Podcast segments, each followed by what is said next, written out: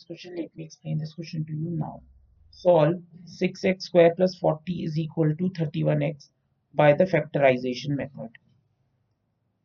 इस क्वेश्चन में हमें इक्वेशन जो दी है 6x square plus 40 is equal to 31x पहले हम इसे स्टैंडर्ड फॉर्म में लिख लेते हैं तो 6x square minus 31x plus 40 is equal to zero अब इसमें मिडिल टर्म स्प्लिटिंग करेंगे। थर्टी वन को इस तरीके से स्प्लिट करना है ताकि जो उन दो नंबरों का प्रोडक्ट हो वो six into forty that is two forty है।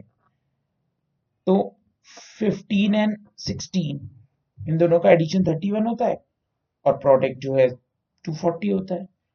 तो हम लिखेंगे इसे माइनस सिक्सटीन एक्स और minus fifteen x plus forty is equal to zero अब इसमें से हम टू कॉमन ले सकते हैं टू एक्स तो यहाँ बच गया थ्री एक्स माइनस एट अब इसमें से फाइव कॉमन ले सकते हैं हम minus five x minus five common लेंगे तो यहाँ बच जाएगा थ्री एक्स और यहाँ minus eight equal to zero three x minus eight जो है वो कॉमन है।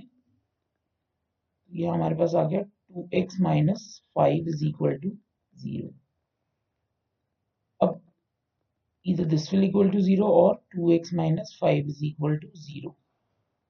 So x is equal to 8 upon 3 और यहाँ पे हमारा x क्या आ गया 5 upon 2. Therefore x is equal to 8 by 3 or x is equal to 5 upon 2. That's it. I hope you all have understood this question. Thank you.